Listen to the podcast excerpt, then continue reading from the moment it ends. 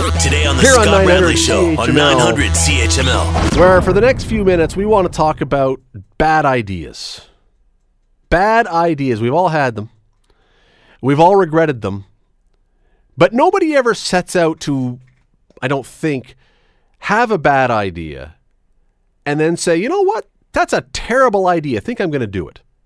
Usually, people, when they realize, either because it's dawned on them or because people around them have told them that something is a bad idea, they, they step back and they have sober second thought and they, they say, hmm, bad idea. Maybe I shouldn't blindfold myself and run across the highway. Maybe I shouldn't belly flop off the 60 foot bridge onto the water below. Maybe I shouldn't pick your thing. But sometimes you don't even need someone to tell you that something is a bad idea. And that's where we are right now because the story is out today. Globe and Mail broke this story this morning that Metrolinx, which boy, does it not seem in this city like whenever we're talking about a story that is causing problems, somehow Metrolinx seems to be a part of it? I don't know.